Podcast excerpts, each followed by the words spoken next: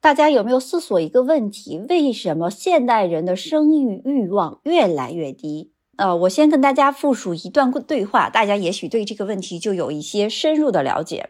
有一天，老公对老婆说：“老婆，咱们再要一个孩子吧。”老婆就问：“那谁生啊？”老公反问说：“当然是你生啦！再过两三年，咱可就奔三了，都过了最佳生育期了。”老婆又问。那我跟你说，我现在还有工作呢，生出来谁带呀？老公又说了，那肯定是你呀，我工作这么忙，我哪有时间呢？再说了，不就是坚持一段时间就好了吗？老婆又问，那是坚持一段时间吗？怀孕的时候你说坚持九个月生下来就好，生下来之后你又会说再坚持一年断了奶就好。断了奶之后，你又会说再坚持两三年送到幼儿园就好。结果呢，就一直坚持到毕业、结婚、生子，那是坚持一段时间吗？那是坚持一辈子呀！孩子他爹依旧潇洒，孩子他娘天天变傻。你说生我就生，生完了还是我带，那凭啥你要再要一个孩子呢？就是为了多一个人叫你一声爹吗？所以，从这段对话里，大家不难看出来，为什么女性生育欲望越来越低吧？因为生完孩子，所有生孩子、养孩子、照顾孩子责任全在女性。所以，最近有人就提出，是不是应该让男性也享受这个产假？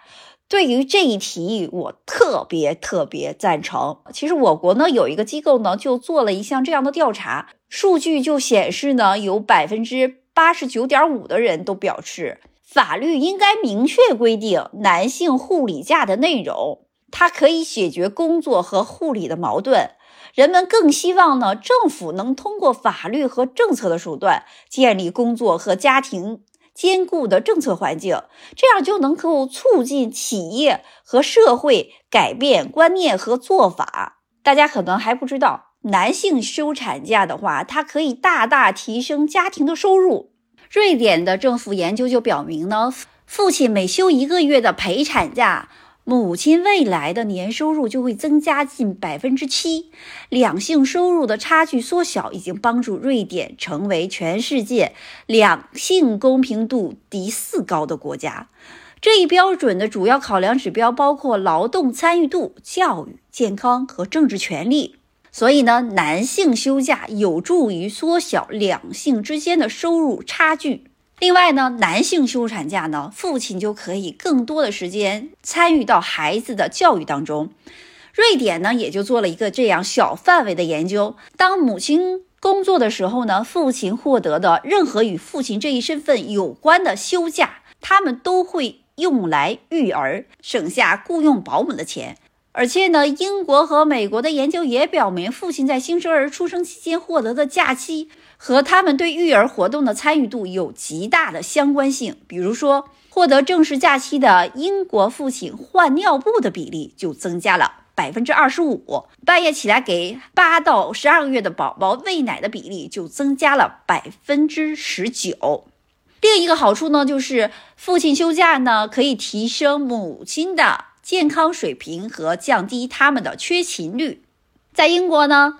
父亲享受的男性休假与母亲产后三个月的健康状况密切相关，而法国呢也研究表明呢，男性的休假意味着父亲可以抽出更多的时间照料婴儿，大大降低母亲患上产后抑郁症的风险。所以呢，这样呢就可以提升母亲的心理健康水平，可以让他们更好的重返工作岗位，赚钱养家，而且。在某些幸运的国家，还可以拿到现金奖励，因为有些国家不仅提供呢。男性休假制度还出台了配套的奖金制度，例如呢，德国不仅为男性提供了爸爸假，还针对整个家庭发放奖金。事实上呢，德国就拥有全世界福利最高的产假制度，男性和女性在产假的时间长度享有相同的权益，均为十二至十四个月，而且呢，在此期间呢，还可以获得百分之六十五的工资。哇塞，听起来是不是特别爽，特别爽呢？所以在这里，我特别呼吁，我们国家应该制定相应配套的男性产假、休假的制度，这样就能提升我们中国母亲的幸福度、健康水平和我们的收入。所以，何乐而不为呢？希望我们国家也能及早完善和制定的相关的法律制度。啊，好期待那一天的到来呀！所以，如果你也对相同看法表示支持的话，一定要转发这条节目。谢谢你的收听，再见。